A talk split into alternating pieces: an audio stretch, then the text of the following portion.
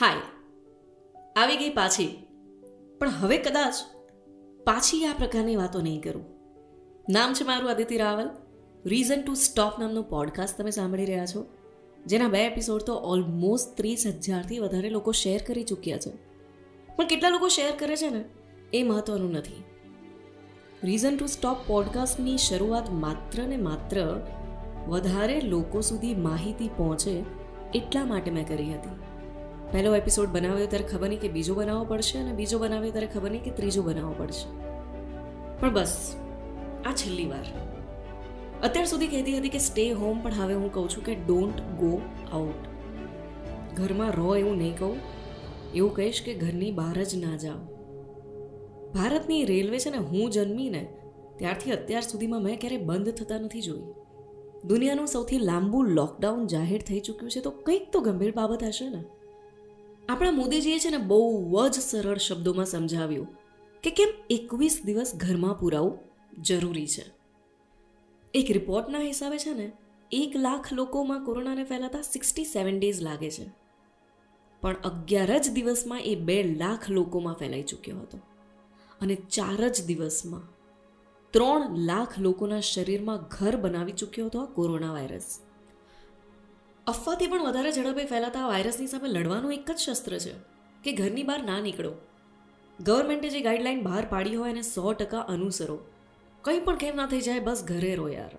ના સમજાય કે ઘરે બેસીને શું કરવું છે તો ભાઈ ગૃહિણીઓને પૂછો કે સમય કેવી રીતે પસાર કરવો. પણ જો ઘરની લક્ષ્મણ રેખા તમે પાર કરી તો આવનારા એકવીસ મહિના પણ ખરાબ થઈ શકે છે. આ પ્રસરતા રોગને રોકવા માટે સોશિયલ ડિસ્ટન્સિંગ સિવાય બીજો કોઈ ઉપાય જ નથી. આને તમે આવનારા વીસ દિવસમાં જો નહીં રોકી શકો, તો ભારત વીસ વર્ષ પાછું જતું રહેશે બધી રીતે. તમારે અને મારે હવે એક જ ધ્યાન રાખવાનું છે કે કોઈ પણ ભોગે બસ ઉમરાની બહાર જરૂર વિના પગ ના મૂકીએ. આ તો હજી લોકડાઉન છે. તમે સમજશો નહીં, તો કદાચ કરફ્યુ પણ લગાવવો પડે એવી સ્થિતિ ઊભી થાય. તો મહેરબાની કરીને છે ને ઘરની બહાર હમણાં ના નીકળો. કારણ કે બે હજાર વીસના સમયમાં જો બે હજારની સાલવાળું જીવન ધોરણ અપનાવવાનું આવ્યું ને, તો નહીં મેળ પડે દોસ્ત. મને તો ફ્લેશબેકમાં જઈને મારી પહેલી સેલરી અને અત્યારની મોંઘવારી વચ્ચેનો ગેપ જોઈને એમ થઈ ગયું કે બોસ ગમે તે થઈ જાય. એ દિવસોમાં મારે પાછા નથી જવું, જ્યાં ભવિષ્ય આપણને ધૂંધળું લાગે. દેશના તમામ લાગતા વળગતા લોકો સરકારને અત્યારે બધી જ રીતે સપોર્ટ કરી રહ્યા છે. આવામાં તમે કઈ રીતે છટકવુંના વિચાર ભૂલથી પણ ના કરો ટ્રાવેલ પણ ના કરો ઘણા ખરા લોકો તો છે ને પોતાના શહેરથી ગામ ભણી જવા માટે કંઈક ને કંઈક ગતકડા કરતા જોવા મળ્યા. આ તમામને એક વિનંતી છે કે તમે જ્યાં છો ત્યાં જ રહો. ગામડા સુધી વાયરસને ના લઈ જાઓ. આપણા દેશમાં આ રીતે જ કોરોના વાયરસ આવ્યો છે. જેમ બીજા દેશમાં રહેતા શહેરીજનો પોતાના દેશમાં આવ્યા, પછી પોતાના શહેરમાં જઈને ફેલાવ્યો અને હવે જો તમે મૂર્ખામી કરીને ગામડા સુધી ફેલાશો, તો લોચા છે બોસ હું ખુશ છું કે આખું ભારત લોકડાઉન છે જેથી ગામડા સુધી આની ફેલાવાની શક્યતા ઓછી થાય. પણ તેમ છતાં બધું જ સેલ્ફ ડિસિપ્લિન ઉપર છે. લોકડાઉનના સમયમાં જો પ્લાન્ટને વોટરિંગ કરશો ને, તો ખબર પડશે કે પોલ્યુશન કેટલું ઓછું થઈ ગયું છે. પોતાના ઘરના ધાબે જઈને આકાશ તરફ નજર નાખો, તો સમજાશે કે આકાશ કંઈક વધારે ચોખ્ખું દેખાય છે. રાત્રે ભેગા થઈને અંતાક્ષરી રમો, કેવી રીતે? અલગ રહેવાનું છે ને આદિત્ય અરે, ભેગા થઈને એટલે? ઘરની અંદર રહેતા ચાર વ્યક્તિઓ થોડું ડિસ્ટન્સ રાખીને અંતાક્ષરી ચોક્કસથી રમી શકે છે, યા તો ઇન્સ્ટાગ્રામની ઉપર લાઈવ છે ને અંતાક્ષરી રમો. ઇન્ટરનેટની ઉપર સિરીઝ જુઓ. ઘરમાં મમ્મીને મદદ કરો. પૂછો તમારા દાદા દાદીને કે કેવી રીતે રહી લેતા હતા એ મહિનાઓ સુધી ઘરમાં ને ઘરમાં. આવનારા દિવસોમાં હું કદાચ પૂછતી રહીશ તમને સોશિયલ મીડિયા ઉપર કે લોકડાઉનના સમયમાં શું નવું કર્યું, શું નવું જાણ્યું, શું નવું અનુભવ્યું કે પછી શું શીખ્યા? દરેક સમય કંઈક ને કંઈક નવું શીખવે છે અને દરેક સમય બહુ જલ્દી વીતી પણ જાય છે. So before I end this podcast અમુક ખાસ મુદ્દા જેનું આવનારા દિવસોમાં તમારે ધ્યાન રાખવું જોઈએ. જેમ કે પોઈન્ટ નંબર એક.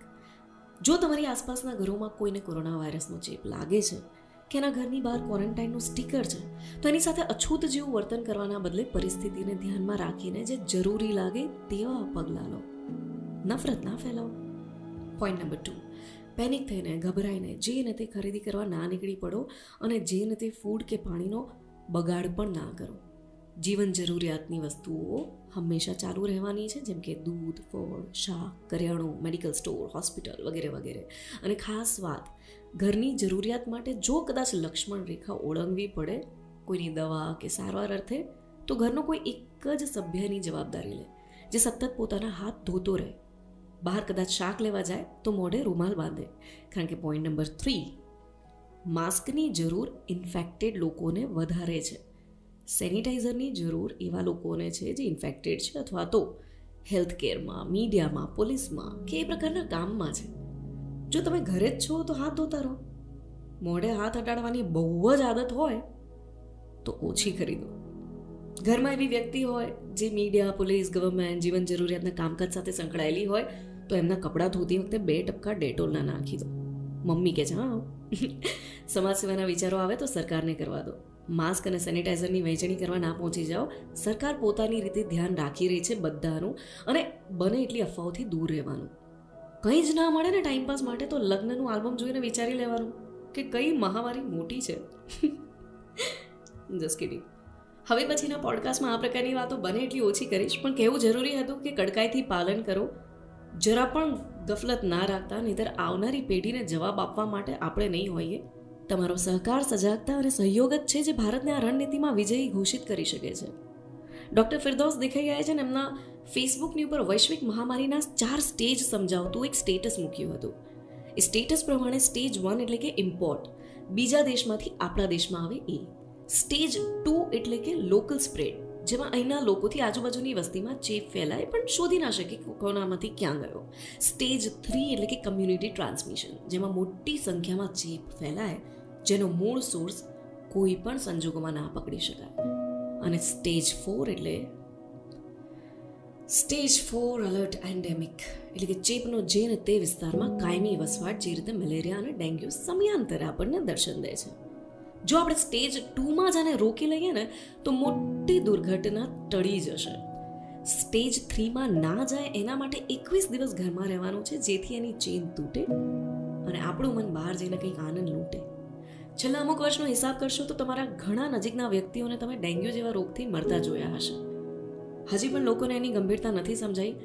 ત્યારે ડર લાગવો સ્વાભાવિક છે કે જો કોરોના સ્ટેજ થ્રીમાં પહોંચશે તો એકસો સાડત્રીસ કરોડની વસ્તીનું શું થશે? શાંતિથી વિચારજો. ના સમજાય તો વધુ બે વાર સાંભળજો. અને બને એટલા વધારે લોકોને આ ઓડિયો થકી કોરોના વાયરસના વોરિયર બનવા માટે તૈયાર કરજો કારણ કે એકવીસ દિવસ ઘરમાં રહેવું જરૂરી છે. એ તમારા થકી જ વધારે લોકો સુધી પહોંચી શકશે.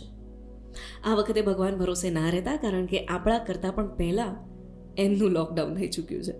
ભીડથી અલગ રહીને પણ એકસાથે લડીએ આ લડાઈ for next twenty one days કારણ કે આ કેસમાં તો અલગતામાં જ એકતા છે. So that's it for now reason to stop રોકવાના તમામ કારણો આ ત્રણ એપિસોડમાં હું કહી ચૂકી છું. આશા રાખું કે હવે પછીના પોડકાસ્ટમાં તમારી સાઈડથી જોવા મળેલા વાંચવા મળેલા કે પછી સાંભળવા મળેલા કંઈક સકારાત્મક બદલાવની વાત લઈને પાછી આવું. Till then me Aditi says stay home stay isolated and do not go out to stay fit તમે ઘરની બહાર પગ મૂકો છો તો જ કોરોના વાયરસ તમારા ઘરની અંદર આવે છે. Do remember that